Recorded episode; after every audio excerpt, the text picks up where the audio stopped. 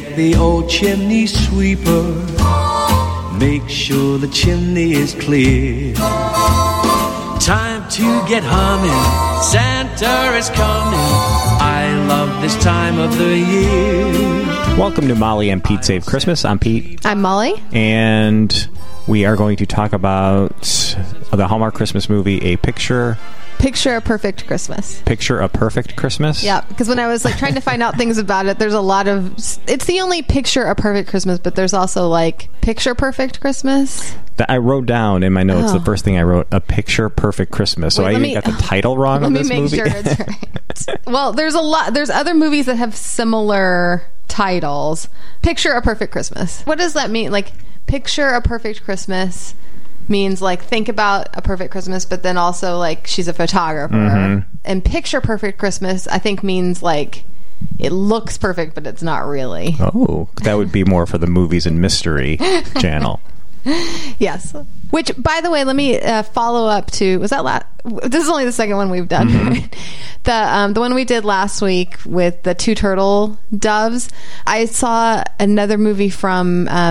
with Nikki Deloach, who was the star of that. So we had said that like she was in Christmastown or Christmasland. Christmasland? Christmasland. Gosh, we're off to a good start. And had a very similar... plot to Two Turtle Doves about a grandmother dying, her inheriting something and learning how to love Christmas or whatever. The one she was in last year was called Reunited at Christmas, and it's the same thing. It's that her grandmother dies and they're going to sell her house and the family gets together at the house for one last time. She only makes dead grandmother selling the house Christmas movies. That's right in her wheelhouse. And at some point though, all Hallmark movies are about a grandmother dying. Yeah, but it's all... Or, and I actually think Lacey Chabert has been in two that are about being in a gingerbread competition. So, but you'd think, like, give Nikki Deloach one gingerbread competition. Yeah. Give Lacey Chabert one dead grandmother. And let's mix it up a little bit. And so they're just the same. When you have three ideas and 475 movies, there are going to be some that are going to overlap. Well, I just picture it being, like, they have a hat with some, like, actors in it. Names of actors, and then they have a hat with, or like one of those. Oh, it's like the lottery, like the lot. Do they still do that with like the on Channel 9 when they do like the lottery thing? That's what it is. Like a ball comes down and it's like Michael Ratty, and then a ball comes down and it's the steel mill is closing at Christmas or whatever, and then a ball comes down and the hotelier's daughter comes back from the city, right? And they put it all together. Is that how it works? I think it may. It seems like it does. Anyway, so so we'll talk about that in a bit. But first, we have to update you on... What do we have to update on? The exciting things that happen in our life. Nothing really exciting happens. Well, something very exciting happens. New development. Hold on. That is me currently enjoying a bubbly. Because you get mad at me when I drink Diet Coke. Well, I just think I don't like the word "get mad." I just get frustrated because I think you can give it up, and you don't think you can. And I don't think I can either, as evidenced by every time that I go to Target by myself, I buy I find Diet Coke in the little cans pushed in the back of the refrigerator, like behind things. I kind of put things in front of it, and I put another can of something next to it. So you just think, oh, that's just another one of those LaCroix cans, but. Mm-hmm. Mm-hmm. But we went to Target. My mom, who we've talked about, has given up Diet Coke, and she was like, I can't believe she gave up Diet Coke. She suggested that you try bubbly. Mm-hmm. And we were in Target, and I somehow managed to find the bubbly aisle, and right away stricken with indecision because there are so many to choose from, and you were looking for something else, so I couldn't move, so I just texted you. I'm like, there's bubbly, what do I like? Do I like lime? Do I like mango? Like what should I try? And you're like, I'll be right there. And we I decided on the cherry bubbly. Yeah, that's not bad. Yeah, good. It is good. I don't know if it could replace a Diet Coke, which I enjoyed. I enjoyed one little tiny Diet Coke while I was watching the Bears game. Oh, you cheated on the bubbly. It just didn't sound good to have with the pretzels and mustard. So you're going to ease into it. Yeah, exactly. Yeah, exactly. Mm-hmm. I'm going to see. I have six Diet Cokes, well, five left. I'm going to see if that can take me to Christmas. Okay, that's a really good goal. I promise I won't replace it with another one unbeknownst to you and pretend like it's the same six pack. I will be honest about it. Like if your fish died, my fish died and you replaced it. I went to the dentist on Friday and I went for like 35 years without having a cavity. And then now every time I go, I have cavities, and I have like one really big one. I have to go back like two more times to get cavities filled, and I have five cavities. And he's like, I can't figure out why you're so prone to decay.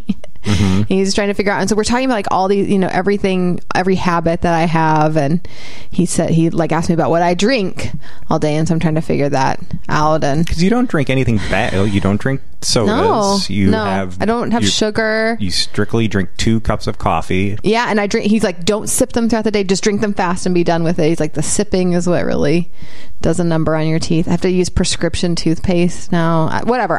I'll do everything it takes to halt the decay. So is the prescription toothpaste better than the Whole Foods toothpaste that we went through like a couple of weeks ago? The Dr. Bronner's. Whatever. Maybe because I used the Dr. Bronner's for a week that it like totally ruined my teeth. Because that's not even toothpaste. It comes out like all runny on your toothbrush, and then you brush like once and it's all gone. But it's sustainable. It's terrible. So now I'm really trying to figure out like what is causing, what am I like, what habit do I have? What am I taking in a lot of that would... Do you have to keep a log? That's kind of next level. Like if just by making making a couple of changes, like one thing he wants me to do is chew gum after every meal, which I hate gum. I think it's like seeing people chew gum really grosses me out. I don't like chewing gum because I feel like I'm grossing somebody else out. And so I have to chew gum for just like a few minutes after meals. Mm-hmm. No, I've done it once so far.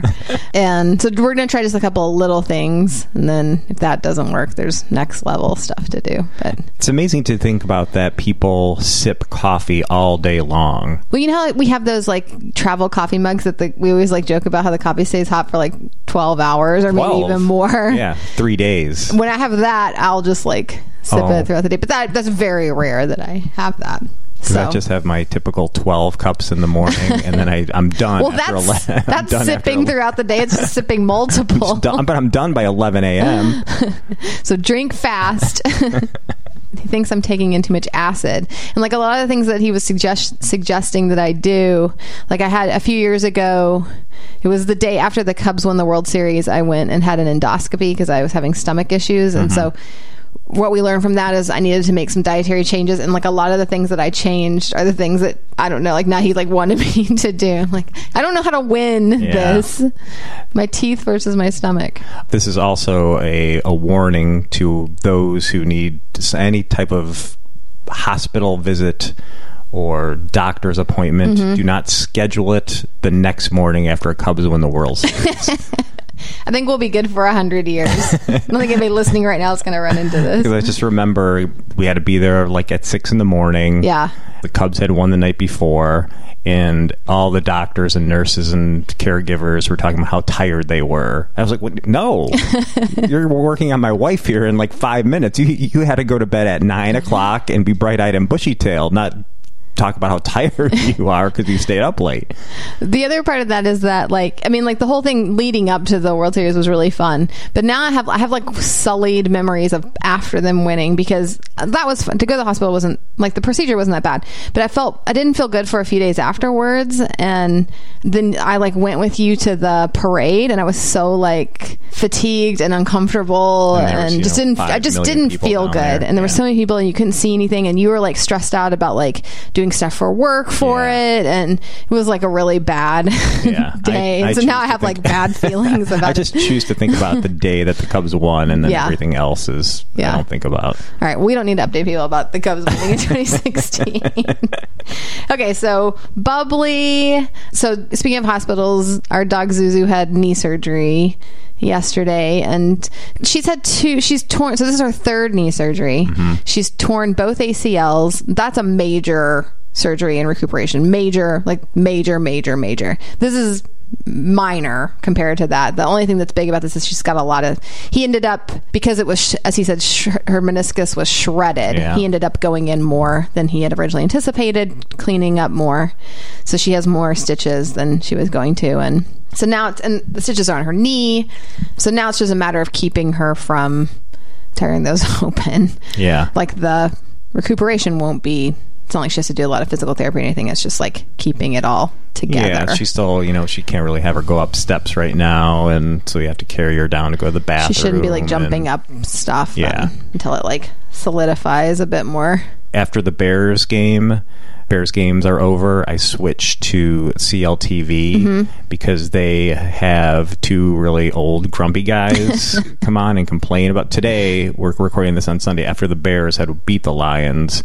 They were so mad. Pam and O.B. were still so angry about it. But it was like usually their anger is a 10. Today was like an 8, but still angry, but not quite as angry. But Zuzu's favorite personality is Dan Hampton, who also had multiple knee surgeries. Oh yeah, in his career. So I feel that, you know, because Zuzu is a fan, she's a fan of Hampton. She can commiserate with some knee surgeries.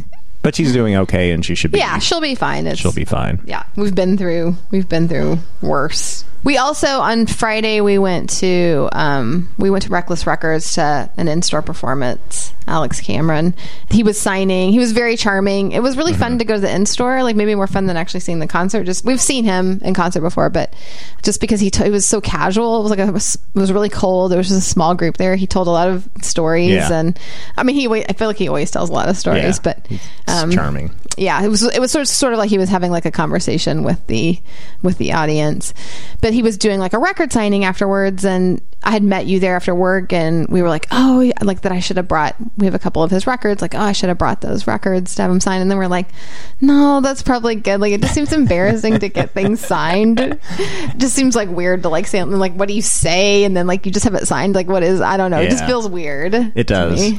Alex Cameron, he's a singer-songwriter. I really enjoyed his last record. It's called Miami Memory. If you don't like bad language, maybe you might skip it. Did Pitchfork not like it? Is that what he was talking about? They gave it like a 6 or something. He's performed at Pitchfork before, and he said that, you know, boy, they took the rug right out from under me or whatever with that review. But I really enjoy it, and he's just a charming performer. I had seen that he was coming to town. I didn't buy tickets because I thought I was working that night, but then it turned out Northwestern was playing a basketball game, so I had the night off. So I just never bought tickets. But then I looked. I'm like, oh, I'm off on Friday. We should check out the Alex Cameron show. He's playing at Thalia Hall. And then I looked, and it said doors open at 10 p.m. with like 3 opening bands. I'm like, who wants to go to this? at the show, the doors first open at 10, so then you let everybody come in for an hour. The first band starts at about 10:30. Yep. He probably doesn't come on until midnight. Didn't they get up at 4:55 to go running this morning? I was like so happy to go to Reckless Records at 6:30 and hear 4 songs. Yeah. And great stories. Is he still dating Jemima Kirk? Jemima Kirk from Girls. Yeah. Good power couple. In Brooklyn. Yeah. So we got there like we weren't sure if it was, sometimes we've gone to things at Reckless and it's been really crowded, like we weren't sure what to expect. But I said like it's freezing. I don't know who's going to be here. And so it was a small crowd, but like we got there along with, you know, a good chunk of other people early, and we're standing, and then like right when it starts, like some kids come and stand right in front of us, and like the other couple who was standing next to us, like right in front of us, like like tall, a tall person. Yeah, they were both tall, the male and female, like, were both right tall in front of us, and so yeah, we always talk about this, and we're just like, we just understand people not like being considerate of that, and so the idea goes to my head to be like, hey, you know, like we've been here for 30 minutes standing here. You're standing right in front of us. There's tons of room. Yeah. Let us stand in front of you. You can see over us. Yeah. But now I'm afraid that they're going to say, like, okay, boomer to me. You never want to be okay. I'm not a boomer, but... You know, you don't want to be okay, boomer. Yeah, especially... I don't want to be okay, boomer. I'm scared of it. Especially if you're not a boomer. People that go to these are I would say super fans. Oh yeah, there was that. Because you know, he was like, who's going to be at the show later tonight, which starts at midnight. Everybody raised their hand. Molly and I were like, no, we're going to go get dinner and go home. I felt like there were two types of people there. One were like the fanboys who were like singing along to everything. It was embarrassing. And they were dorks. they were really dorky. Yeah, they were. That was more embarrassing than like getting all your records signed. Yeah. And then the other type was, so it's Alex Cameron and then his partner Roy Moore. Roy Malloy, sorry. And they're both charming, and Roy is like, when we were standing there, he came out, like, it was funny that we were like looking at records and he just walked in like with his saxophone or whatever, and then like he came and like walked around and shook people's hands and like thanked them for coming. And so the other part of the crowd, it was dorky boys who were singing along, and then it was like girls in their 20s who all knew Roy. Roy's also very charming. What is happening here? Well, I had this morning I had a dorky fan moment where when we run on the lakefront path, there's a variety of runners out there, but there's an Olympian that runs out there, Shereen Jeeam, and we see her a lot, and if she is noticeable, I mean, like, there's a big step up to her. And she's just, her body is incredible, you know, she's super fit and she's really pretty. And anyway, so we saw her, my friend Amanda and I, and then her husband and our friend Sheldon were running, and we saw her walking with her dog and her husband, just like streak like in a coat, and we're like, oh my gosh. So she's walking towards us, and Amanda and I are just like the stars in our eyes, and we see her and we're just like, good morning, hi. And I guess she just like, she was like, hi, like just kind of like put her head down, hi. Wait, so where was she walking? By like Belmont Harbor. So she was walking on the lakefront path. Yeah, on the lakefront path, like walking her dog. Yeah. So she must know that she's going to get recognized because she's where the the runners are. And part of me wanted to be like say something to her, because we never see her where we're not like working out. But could have stopped and see if she would have wanted to sign your shoe. But then David and Sheldon just started cracking up, and I guess we were just like ridiculous. So we were both of us. It wasn't just me, or it wasn't just Amanda. We were both like ridiculous. And then when we turned, we saw her again, like, I don't know, 30 minutes later, and we tried to be like really cool that time. But I guess they were just like, we've never seen anything like that before. I'm just like, oh my gosh, how embarrassing! What did we do? It's weird though. You probably had the best situation where you can just say hi, and that's it with seeing her, as opposed to having to like chit chat. And what if she was not friendly? Yeah. I'm sure she would have been, but if she wasn't, then you know your heart would be broken. Maybe she didn't think we were being dorks. Maybe she just like that we were like, maybe she just appreciated our enthusiasm. I mean, she's not super famous. No. You know, by any stretch. So yeah, she probably appreciates that. You know, that at least it's a narrow group of people that like recognize her. We'll give you like 3 minutes right now to Google who this person is. She was in a lot of like, she's in Nike ads. Her fame goes beyond just the lakefront path. You went to a fun run or something with Galen Rupp, and you thought he was going to run, but he ended up not running, and then you said that he was kind of a stiff. He just didn't have much. I mean, he was fine. He just didn't have like a ton of personality. Yeah. I mean, I just feel like he just runs. That's it. He doesn't have to like have personality. Yeah. So I felt that was disappointing. That was a disappointing. The disappointing thing was that he didn't run, I think. So the second thing was that it was just like he was, I don't know, just kind of awkward to talk to. Yeah. So that was one of those things where we like stood in line to take a photo with him, and then it was like awkward. Yeah, it is. It's weird. Like when I'll leave when I go home from work, I'll walk down Lake Street to the Red Line, and if there's somebody playing at the Chicago Theater after the shows, they put up a barrier and stuff for when the artist goes out to their tour bus, and there's always people out there waiting for pictures or something, and I always get sad for that. Like, really? This is, and not young, like young kids, that's fine, you know, like no, Chicago Theater, it's gonna be an older crowd. You know, it's like, yeah, because like who would be there, like Bryan Ferry or something like that. They're waiting to. Yeah, I think actually that Bryan Ferry was the one that I had seen. Because, like, if you're 16, 18, 20, even like in your 20s or whatever, you know, I guess it's fine. But they just look at those people in line and say, "Okay, boomer." when you're in your 40s and you're waiting in line for somebody to sign your record, I don't. Yeah. Yeah. Not cool. Speaking of not cool, we'll do one more quick update and then we'll get to this movie. So the other really cool thing we've been doing is we've gotten suckered into another contest at Orange Theory. And you might say to yourself, I've heard this before. And I've heard that your regrets about signing up for something else. Well, here we are again. So they had this contest where they said, post something on your Instagram stories about health, wellness, Orange Theory. Mm-hmm. Tag us on that post. Mm-hmm. And then at the end of the day, we're going to post the best 10. Yep. And at the end of the week, we're going to choose a winner of this challenge. And then that winner would be the OTF ambassador for the following week, which means you would be able to post on the Orange Theory Edgewater's Instagram page for the week, and you'd also get free stuff. Yeah. Sweatshirts and t-shirts and towels and whatnot. And you might think to yourself, yeah, so I have 3 times as many followers as Orange Theory or our Orange Theory. And I feel anytime there's a challenge of any sort, you want to get involved. Well, I thought it sounded fun. I thought somebody we'd be, I think you're really good at Instagram stories, and yeah, I just thought it sounded like a fun, I don't know. It sounded creative. Yeah. Yeah. It's something new. A fun challenge. And you could tell by the amount, like, we're going to narrow it down to 10 stories that they were anticipating a lot of stories. Yeah. And that's what we were anticipating. Like, after the first 3 days, I was like, oh my gosh, they shared mine. Yeah. After the first 3 days, it was just me, you, and one other person have been doing it.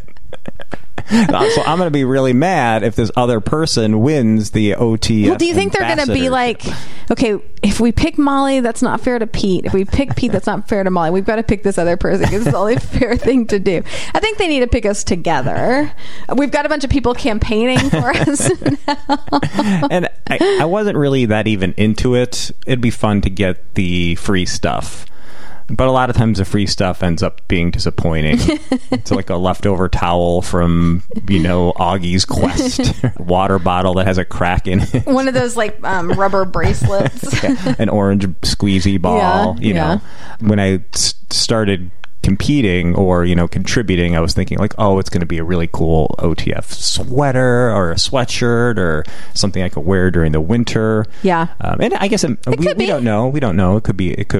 I'm just used to the disappointment, so I shouldn't. You were also saying you didn't want to win because you didn't want to have to take over the feed for a week. Yeah, I don't want to do that. I don't want to have to be honest, the amount of time that I spent. How did we get here? The amount of time I spent this week on tagging Orange Theory and the brain power. I'm thinking, like, are people, like, so confused? Like, why are they posting these things? Like, are people confused about our Instagrams this week? They were like, they're really obsessed with Orange Theory this week. Yeah, Justin, like, mentioned, he's like, oh, you're like, really competing this week, and I'm like, well, yeah, it's something different. And I couldn't even really explain to him. His son was there. I was embarrassed for myself. He already teases you for doing competitive exercise. So if I would put half as much effort into my own Instagram, I build it better. But I'm totally obsessed with trying to get this OTF ambassadorship, which means nothing. And people keep coming up to us like, I really like your stories. I'm just like, I'm so embarrassed. I can't stop myself now. But because you're competitive and you want to win. I feel that, and by me being next to you, by some sort of osmosis, I all of a sudden became competitive with it. Because again, I didn't really care. Because initially you were like, oh yeah, you were going to do it. And I was like, no, I'm not going to do it. It seems dumb. Then, it is dumb. Sure enough. You should have gone with your first instinct. I'm so happy it's over. Well, it made me just starting. The difference is that it's over for me on my feed. Like, if I take over their feed, that's kind of fun. Like, to then when you take over their feed, you're just supposed to post like your just like daily life or whatever. So I don't feel there's intention behind it in a way that like now it just seems like a weird thing that's in my stories. My daily life is not exciting at all. Why would I want to post that to the You'll world? Probably be the only person if like one of us gets it, like if I got it, you would be the only person that would be watching the stories anyway, and vice versa. This afternoon we were I was watching the Bears game downstairs. You were upstairs watching documentary. Game Changers. We just were texting each other back and forth and commenting on each other's Instagram stories from one floor away from each other. I'm sure that's not uncommon. Okay, let's talk about this Christmas movie. All right, A Picture Perfect Christmas. No, what was it called? Picture a Perfect Christmas. It's nice. It was just nice. Yeah. It wasn't anything great. It was just one of those pleasant ones, yeah. Right? There wasn't anything like crazy in it. No, yeah. They had like good chemistry. It was just like a pleasant, vanilla mm-hmm. one. Whatever. Nothing. It was very vanilla. Except for Ross, who we talked about later. Yeah.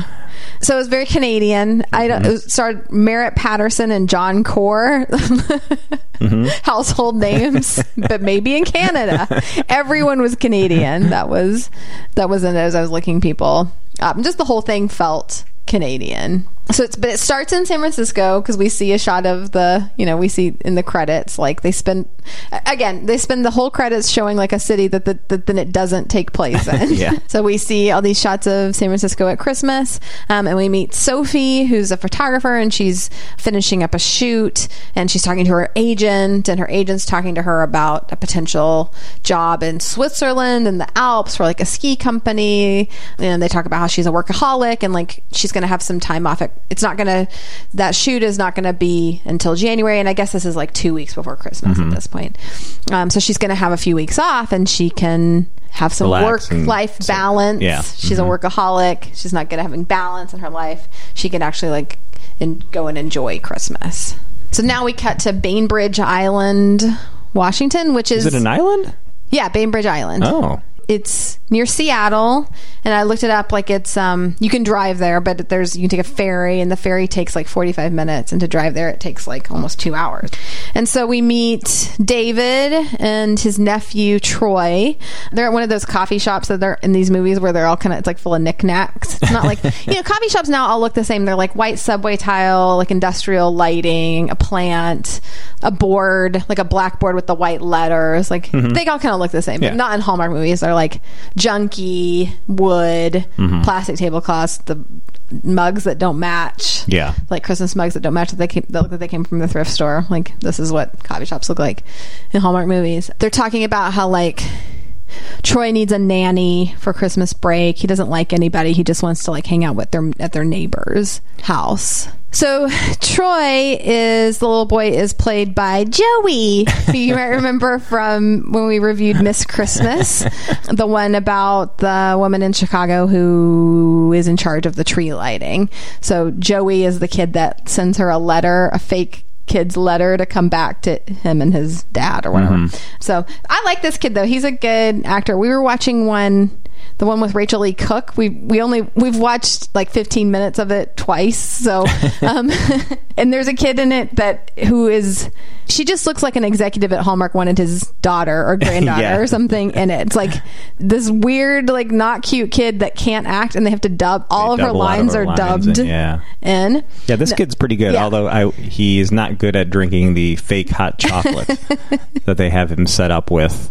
In that first scene where David and Troy are together, mm-hmm. the Murphy men, they're drinking hot chocolate, and Troy's hot chocolate is filled with marshmallows, and he drinks it, and the marshmallows don't move. They drink a lot of hot chocolate in this movie. Yeah. They're always having hot chocolate, and there's one time that he drinks it, and it like he like laughs or something, and the whipped cream explodes on his face, and his face is completely covered in whipped cream. Yeah. That's a lot of whipped cream. Yeah. So yeah, so they're talking about like who's going to take care of him over while David has to work over Christmas. Yeah, he has board reports. He's got a lot of board reports that he needs to get done before Christmas. So now we cut back to Sophie, and she's meeting her boyfriend for dinner. This guy, did he look familiar to you, the boyfriend actor? He reminded me of an uglier version of the redheaded doctor on Grey's Anatomy. Yeah. Younger and with weirder teeth. I didn't find him attractive. No. Appealing. He felt toxic to me, which I guess the other boyfriend usually does feel kind of toxic. I was looking it up because to me he just looked like, I feel like this guy always plays a soldier in something. Like if you're watching like a war thing and there's like the minor soldiers that like die or whatever, I feel like he always plays that. The minor soldier who dies. Yeah. But he's Canadian and he's been in a bunch of Hallmark movies. So that really? Must be how we know him. Yeah. He's a mouth breather. He's also a photographer and he has a big assignment like with a band or something, right? Mm-hmm. And so he's there, like, she's decided that she's gonna, go see her grandmother for Christmas or whatever. She's gonna celebrate Christmas. I'm not sure what point this is at, but and she wants him to come with her, but he's gonna go on this assignment instead. And she's just like, what? So it's starting to go through her head, like, we're always like apart, we're never together. Yeah, because she's a busy photographer. Her job takes her across the world as well. So Troy is hanging out with the neighbor, Mrs. Griffith, an older woman who lives next door. She has a hairline fracture in her foot. She must have been marathon training. And so he's helping her, like, walk her dog. She has a cute dog named Riggs, this little dog that does a lot of good acting in this movie. And he's helping her set up her tree. And he finds a photo, like an ornament with a photo. And he's like, oh, who is this? It's Sophie. Sophie is Mrs. Griffith's granddaughter. Mm-hmm. We find out Mrs. Griffith says like Sophie is a nomad, that she's always traveling for work. We find out that Sophie's parents live in Spain and they're both doctors. So like the family is spread far and wide. So Sophie calls her grandmother. She's like not sure what she's going to do with Christmas. She's looking at like, she's just like in her apartment in San Francisco with like a sad little fake tree. And she's getting nostalgic for her grandmother and Christmases. So she calls her and they talk and she finds out that the grandmother has a broken foot. So she's like, I'm going to come and spend Christmas with you and help like take care of you. So she's going to come up. So David has, hired a nanny, or he's going to interview a nanny from like an agency. He's waiting for her. Sophie comes to Bainbridge Island and they live in a block where it just looks like the Hallmark movies where they look very new construction. I felt like the outside of the grandmother's house didn't match the inside of the grandmother's house. It looked like an old house from the outside. It looked like a brand new house from the inside. Like the sets didn't match up. And David's busy waiting for that nanny shop. He's also doing some app business. So he has a job where he's created apps, and I found him to be creepy as well. His face he kind of looks like a vampire maybe, or like he looks like a mannequin sort of. His face is weird, his teeth are weird, he's got like a weird splotchy beard, weird hair, like kind of, I don't know, weird hair, purple too. Shirts always tucked in. He sort of looks like somebody who would be in a soap opera in like the early 80s. But I sort of liked them together, though. He looked like he was somebody that used to be in a jam band, but then somehow ended up creating an app. Yeah, creating an app. So it turns out that, we find this out at some point, that Troy's parents had died in a car accident like 3 years ago. Mm-hmm. David had taken custody of him.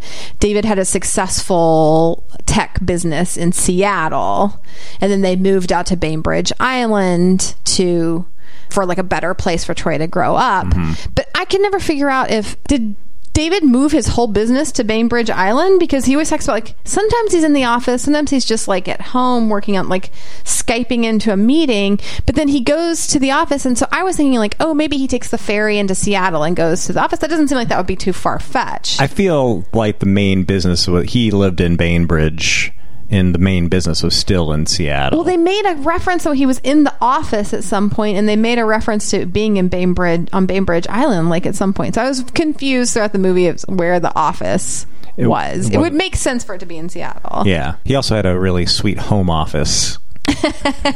This is like a tiny little room with like one like Word like computer that only does Word things. Yeah, it was like and then another like, computer that it was so weird. Like it sort of looked like an iPad, like an Android version of an iPad with like a stand, or like you know there were those like laptops for a long time that like flipped over, yeah. that were just like a screen with a keyboard, and it was like that. But yeah, it would just be like a black screen with like the like green whatever when you the computer that you worked on when you were like in elementary. If you're 40 years old, yeah, the computer right. that you worked on in elementary school is yeah. like what the screen looked like. Yeah, it wasn't connected to anything other than he could type on it. It was just like a digital notepad, yeah, sort of. So when Sophie gets into town, the grandmother's already starting like her matchmaking with between Sophie and David, and sends Sophie over to David's house on the false pretense of like returning Troy's hat mm-hmm. to him. And then we have like there's like a case of mistaken identity. David just assumes that it's the nanny, and he's so rude. Mm-hmm. Like why would that be okay if it was the nanny? Yeah. So the nanny's running late, so he's annoyed. Yeah. But still, he's so rude to her, and so it's like, oh, haha, I just thought it was the nanny, so it's okay that I was being so rude to you. So I would say that, you know, I would call that their meat gross. Yeah. So Sophie's gonna take Riggs the dog for a walk, and Troy wants to come along because he loves Riggs. So Sophie starts taking photos, and she takes these like photos of like Troy and Riggs together. So there's a device in this movie where things will just be action will be going along, and all of a sudden it's like a camera click and you get like a jaunty photo. When Troy was helping the grandma with her Christmas decorations, and he noticed the Christmas decoration with Sophie on it. Grandma's like, oh, Sophie, you know, it's my granddaughter. You know, she's a photographer. She's done all these wonderful photographs, and all these photographs are terrible. Did you notice that the way the photos were hung, they were framed, and they were hung to the edge of the wall? Did you notice that? No. It was so weird. Like the door opening, the photos were hung all the way to the corner of the door opening. Odd choice. There. I just thought they were really generic, like a black and white photo of the Eiffel Tower or something. Like, oh yeah, she's a spectacular photographer. She also had a funny business card that she handed to David. It was just her name and like the Instagram logo. So the nanny finally shows up. David answers the door, and it's like, how would you, the millennial nanny who's just like looking at her phone, and then she might have been chewing gum. I think she was chewing gum and looking at her phone. He's just like, no, and just like closes the door. But it's just funny that this is how are kids these days? He opens the door and she's like, hi, when can I start? Mm-hmm. Like assuming that she's got the job right away, and then when he says, no, I'm not going to hire you, she's like, okay, and she just like turns around and she's looking at her phone the whole time. She doesn't care. So that as they walk, they happen upon the Christmas pageant that's taking place in like in some type of like industrial garage building. And they get approached by the directors, very enthusiastic, and encourages Troy to try out for it. And while they're, you know, on this outing, David is working on his digital notepad, and he has a document open called App Ideas. So he's struggling to come up with a new app, and this is for a Christmas app. So is this for like this year? This is a Christmas app, or is it for like next year? It's the week before Christmas, and he's going to come up with an app that's going to be sold the next day. It's just so funny. It's App Ideas in all caps, underlined, and then these are his app ideas. Don't eat alone at Christmas. Christmas podcast navigator. Christmas tree donations. I hope we'd make the Christmas podcast navigator list. Christmas music finder. Yeah. Holiday helper. Christmas Cupid. Santa's recipe cookbook and more. Christmas travel 101. A holly jolly Christmas wardrobe app. The perfect present wrapper. Christmas coupons galore. Rudolph's Rockin' Music Stations, and the Happy Christmas Elf. I feel like these are also like a list of like a Good Morning America or Today Show or one of those things that they would like the producers come up with. Like, what are the Christmas segments we're gonna do? Is this list? Yeah, that's totally what it is. These are not app ideas. These are Today Show segments. So he's striking out with nannies. So Sophie offers to keep Troy during the day so he can work. You know, he feels guilty about that, but she's like, I really enjoy it, and obviously he likes us, and my grandmother likes him, and so So anyway, it will be fine. Don't worry about it. Oh, I wasn't really a big fan of the grandmother. Me neither. She was very pushy. Pushy. That's the perfect word. Nosy. Yeah. Yeah. She just thought she knew best about everything. Yeah. Like put a lot of guilt trips on Sophie. Yeah. Like if this was like your grandfather and I would, like she doesn't like Brent, the boyfriend, and you know, like fine, let Sophie date Brent, whatever. Like yeah, not... they were dating for 6 months. Yeah. They're still figuring things out. He's successful. Yeah. Whatever. Yeah. And everything has to be compared to, you know, like yeah. with the grandfather. I also noticed I would have given up my whole career after the first week with my husband. I'm like, yeah, would you have? Yeah. What was your career? Something that involved smoking, I'm sure, because she's like, I don't know what she sounded. She had a, what do you think, Sophie? She had a craggy smoker's face, too. Yeah. Weird eyeliner. I kept anticipating that there was going to be a love connection between her and the Christmas pageant director. Yes. Did you feel that, too? They kind of set that up. They had some vibes, but then it never materialized. Yeah. Yeah, I thought the same thing. I was like, oh, this is sweet. He asks her to lunch or something, but then nothing ever comes of it. So it's like they forgot. They're like Orange Theory. They ran out of time. So they all go get a tree for David and Troy, and so another thing happened that's happened in Hallmark movies where tree knowledge. Somebody has a lot of tree knowledge. Yeah, like book knowledge about trees. Yeah. And so Sophie knows like a lot about, she's done a shoot for a tree or something, but she knows like the whatever the Douglas fir is blah blah blah, mm-hmm. and the whatever pine is better. They lose needles. Yeah. I feel like we've heard verbatim. Mm-hmm. I can't remember what movie is that. Do you remember what movie that was? That the person knew like about trees and like was taken verbatim from whatever that movie was. Yeah. It's one that we've done that's made you a lot about trees. It didn't take them long to find a tree. It's essentially right where they were standing. They're like, okay, well, let's take this big tall one. They didn't go search. Then they had a dumb snow fight. Yeah. And with like Brady Bunch music playing over it. Did you notice that? And their snowballs are never good. No. Well, they're fake snow. They're not real balls. They explode upon throwing them. A lackluster snowball fight. So they go inside to have cocoa, of course, because that's what they do in this movie. And while they're having the cocoa, a woman comes in, and Jodie Hall, was that her name? For some reason, they kept saying her full name over and over again. It was Jodie something, but I don't think I wrote it. Like, we don't need all this information. He's like, that was Jodie Hall, my ex. I'm like, so this was his girlfriend when he took Troy in, and they broke up because she didn't want to like deal with having this kid around or whatever. I didn't feel like we necessarily needed her in the story. Did you? No. Yeah. No. Maybe just to point out how annoying Troy is. She couldn't deal with him. Well, or maybe like the sacrifices David had made or that everybody would be willing to like take that or was the right fit or whatever. Yeah. Anyway. So they get the tree, they head back, and the tree's on top of the car, and as they're like starting to unload it, Sophie gets a phone call from her agent who just is just like sitting in a like in an office on like a hands-free phone headset thing all the time because that's what agents do.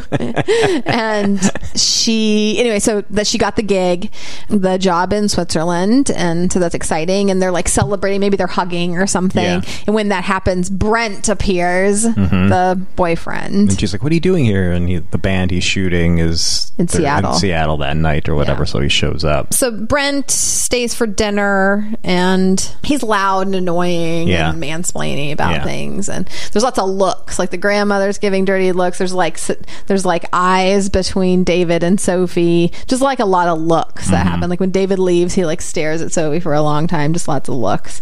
And then Sophie ends up breaking up with Brent. She just feels like, I don't even totally remember the reasons and how like invested I felt in them. Just that, like, she felt like she just didn't feel like it was right that it was not going to work. They're never going to be together. Yeah. And she wanted more. I think that's what she said. Yeah. That she wants more. She's going to continue to be a photographer traveling. He's going to still be a successful photographer. They're just never going to be together. Mm-hmm. So what are we doing here? So being around Troy, she's realizing like, oh, maybe I do want a family. Yeah. I'm not going to be able to do that with little teeth Brent. The grandma's really happy about this. It's like, I told you so. I knew it. And she talks, she says some more business about her grandfather or whatever. And then She tells Sophie, once again, it comes up that Sophie needs more balance in her life. So now Sophie's trying to figure out, like, how do I travel? Do I have to give up my career to have, like, the family that I want? And she talked to her agent about it. You know, hey, she doesn't have to live in San Francisco because she travels a lot. She can base herself out of Bainbridge, but the agent's like, you know, but you have to be where the action is. Yeah. You know that you might lose out on things if you're in Bainbridge as opposed to being in San Francisco. Seems like it might be hard to base yourself out of Bainbridge too if you have to take like a seaplane every time you're going. That's true. I like when I come across like a note I've written at some point in the movie, and I don't really remember writing it, but I enjoy it. I wrote, not much to this movie. Pretty standard, not a lot, and it's not just pretty a 5 across, steady 5 across. I one of my notes is, it just in quotes, go wash up your hands. He says, go wash up your hands, you've been out all day. Isn't it just go wash your hands? Why do you have to wash up your hands? It sounded weird to me. Yeah. Maybe that's Canadian. Yeah. Go wash up your hands, you've been out all day. So the next day, Ross shows up. Ross is David's business partner, and he's the only minority in this movie. Once again, they're not going to change the leads. Ross, he knows that David, it's probably about time for David to get into the dating game, so he's kind of asking David questions about Sophie, and he can she's cute. Yeah, and he can kind of tell that maybe there's some chemistry there. They like each other, and he pointed out to Sophie that David was 2014's best business bachelor in Seattle. 2014's best business bachelor in Seattle magazine. This is when she talks to her agent too, and so the agent has like been talking to Brent. Did you? Oh, right. Yeah. The agent's been talking to Brent, and she's got Brent spilled the tea on the breakup. So she knew like everything, which I felt was like not. How are you calling? Brent, it's not your your place to tell Sophie's story. So yeah, Brent continued his toxic streak, and so they, after like the rehearsal, they're coming back. They're gonna decorate. They're going to decorate David and Troy's house, and they are pulling out the ornaments and are looking for the ornaments or decorating the house. And why are the tree toppers always so ugly in Hallmark movies? They're always so bad. This one's really bad, too. Yeah. He's got a huge house. He has one small box of decorations. This box is going to have to go a long way. It's a magic box. Decorate this house. Those tree toppers are always really bad. Well, this tree topper is very significant because it was the dead parents, Troy's parents, Ben and Lisa, Ben and Beth and Ben. I don't know. It was the tree topper. He carried some weight. Yeah. Sophie and David go up to like a spare bedroom to look for things, and he's got some boxes that he hasn't gone through, and it seems like it's like Troy's parents' stuff, which, as we know from the last movie we did, there's always like boxes from the dead person, and they find something in them. So we find out something. This is another one of those points where I wasn't I found my mind wandering a bit, because he tells while they're going through these, we find out about like when they died, and we also find out that like David grew up poor. Yeah. To he's a fan of toy drives. Yeah. Because they didn't have opportunities to have gifts a lot, so their family relied on toy drives when he was growing up. Yeah. Which was sweet, but I don't know, somehow Riggs is there. Like, I think like one day they shot a bunch of reaction shots with Riggs, and then they just like sprinkle them throughout. What? Huh? Riggs turning his head side to side. So there's some Riggs shots. They are still watching. Mrs. Griffith and Sophie are still watching Troy, and David is like not expecting them to, but they're still volunteering to, and he's really appreciative because he has a business lunch, but it's not really a business lunch. It's with Jody. Jody Hill? Jody Hall. Jody Hall. Yeah. So they make Troy and Sophie and the grandmother make cookies together. So, check that off if you've got make cookies on your bingo card, you can check that off. He has lunch with Jody, and he finds out that that she's engaged. She's moved to Bainbridge. So she's totally like, well, she's just, again, grown up a little bit and maybe found the right person. So now she's getting married to a guy that has a daughter, and they live on Bainbridge Island. Yeah. The end. Yeah. So now, and if you have go ice skating indoors on your bingo card, we also can check that off. So they go ice skating indoors, of course. It's weird, too, because it just doesn't happen. He just actually says, like, hey, I have a sudden urge to go ice skating. So after the ice skating, they go back to David and Troy's house. They're doing a puzzle. And I guess Troy goes to bed or something, and they danced, like Sophie and David danced a very cloying, like, sound-alike. Yeah. Like, how would you describe that song? It's just like a Michael Bublé light FM Christmas song. Yeah, but it sounded old, like vintagey though too. She's like, this is like my favorite song. And they almost kiss, which happens in these movies a lot, as we know. There's always a lot of almost kissed. He has figured out what his app is going to be. Yeah. So this app is about finding ways to give back at Christmas, toy drives, etc. And Ross is really excited about it, and he's like, and they talk about how Sophie was his muse for this great idea. The Christmas giving app. Yeah. Would have thought. People like to give at Christmas. Of course, you may not have seen this coming, but the shoot has been moved up. She has to leave. So the shoot's going to be the day after Christmas, which seems weird and unlikely. And so she needs to get there in time and get everything ready. She needs to leave on the 23rd. Which I believe is the night of the day of the pageant. It is, yeah. So she's got to leave, and everyone is sad and mad, like upset with her. They have, a sad goodbye, like kind of an abrupt goodbye. The grandma's very demeaning to her. Yeah. That she would be, how dare her to choose her career and her success over the next door neighbor. Who she just met. She puts together like an email of all the photos, the highlights of the photos that she's taken while she's there, and emails it to David. It was like a slideshow. Yeah. It was very like 10 years ago? Was that like a thing, like iPhoto, and you make a slideshow? Yeah, that's right? It was like so old. Yeah. Maybe on his computer. That will show up on his computer. Yeah, that's the only thing that would show up. Yeah, she doesn't like she's not very into technology though. Like that's touched on a bit. Like she doesn't like using like a phone for cameras, and so she's sort of anti-tech a little bit. His email was david@ascensioninvention.com. That actually seems like what his company would be called.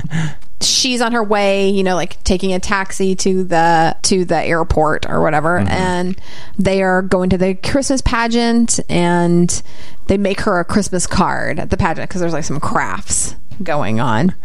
So they want to, because they didn't really get a proper goodbye. So they're going to make this card and pass it on to the grandmother to get it to her.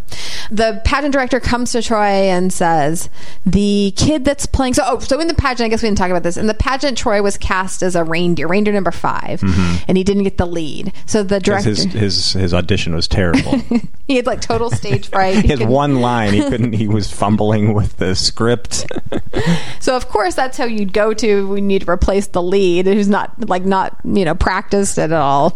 So he fills in as the lead, and he asks the director, but what's going to happen with reindeer number 5? And he's like, the director's like, I've got that taken care of. What's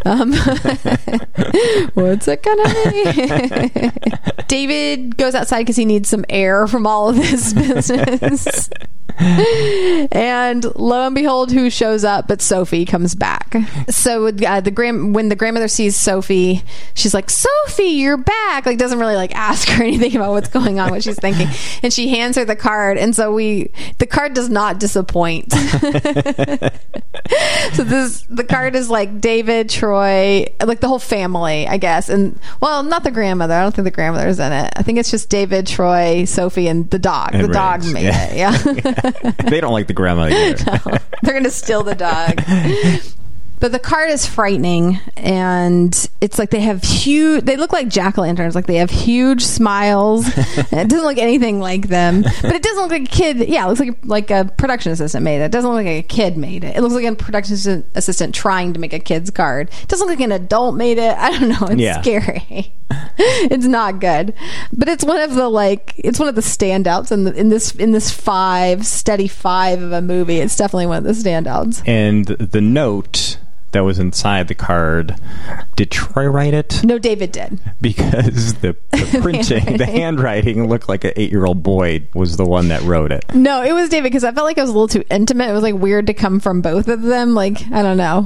There was something about it that creeped me out. Yeah. Sophie goes out and finds David getting air. And they're on like a little, whatever, some steps outside. Sophie is, when she's on their way to the airport, she sees an ornament was exactly the same as the ornament.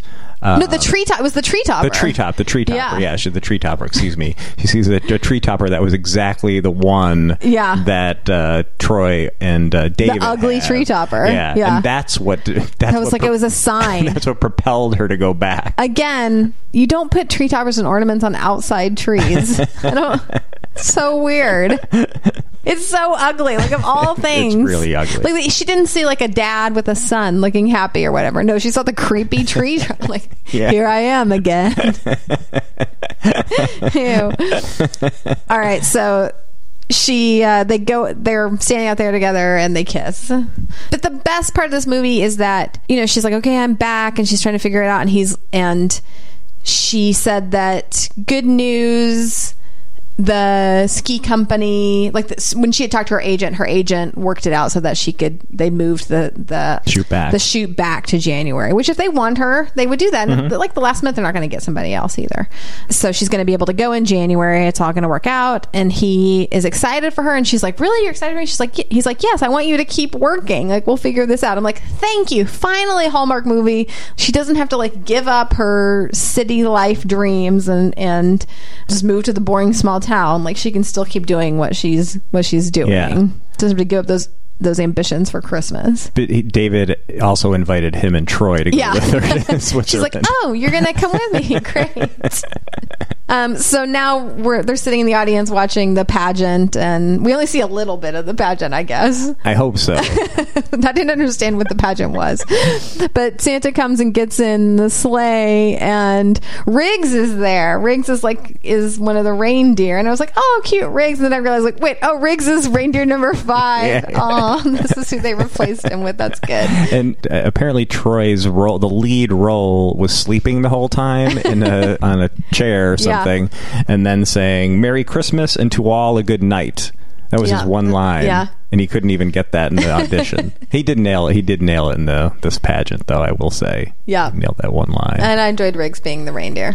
Riggs was good, didn't it? Yeah, Riggs was good. And then they all spend Christmas together. We're looking in through the window of the grandmother's house, and they're all standing in a weird way, right? I was like, this is kind of weird, but maybe it looks good for a photo. But it was where the two taller people are standing in the back and then the two shorter people are standing in the front. Like, you wouldn't be arranged that way. Does that seem weird? Yeah. And that's it. That's it. The credits end. Roll. Picture Perfect Christmas. So we are going to do. I know, people have been asking about, if we're going to announce the next one we're going to do. So the one that we've got a few to choose from. So I guess we need to commit to one. The one that the. Or everyone you have to watch all of these and be surprised by what we choose. The one that the maintenance worker from Chicago is coming up, I believe, next weekend, next Saturday, right? Yeah. But there's the Kelly Pickler one's on tonight. Yeah, maybe we should do the Kelly Pickler one. I do enjoy a Kelly Pickler one. Let's soft commit.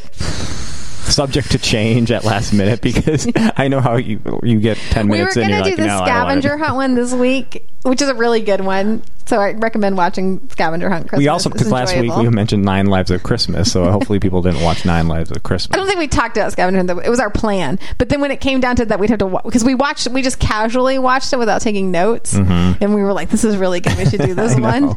And then I was like, I can't watch it again.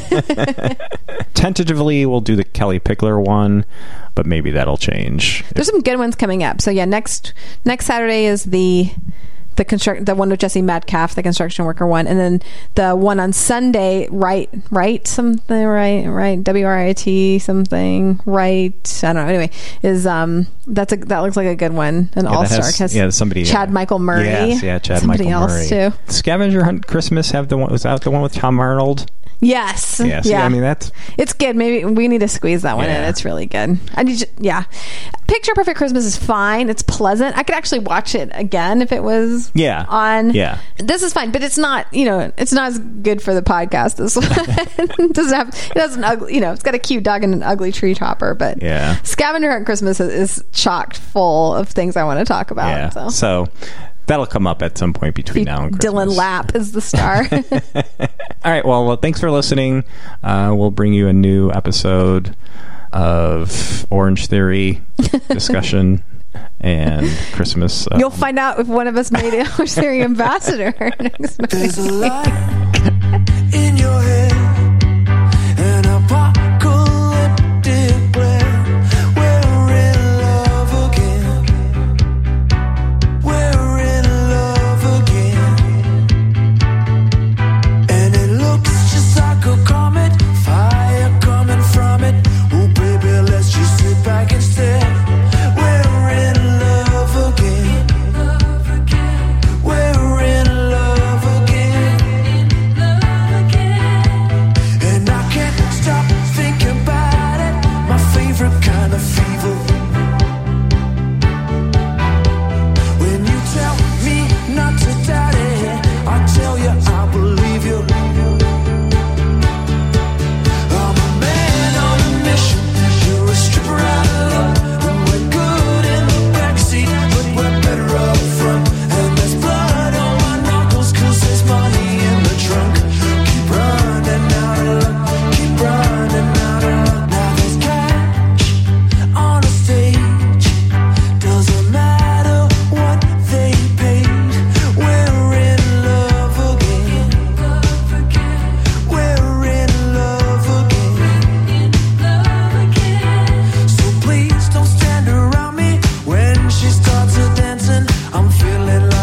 Catch a case. We're in love again. I said we're in love again. And I can't stop thinking about it. She's probably gonna leave you, but she tells me not to doubt it, and I'm starting to believe her.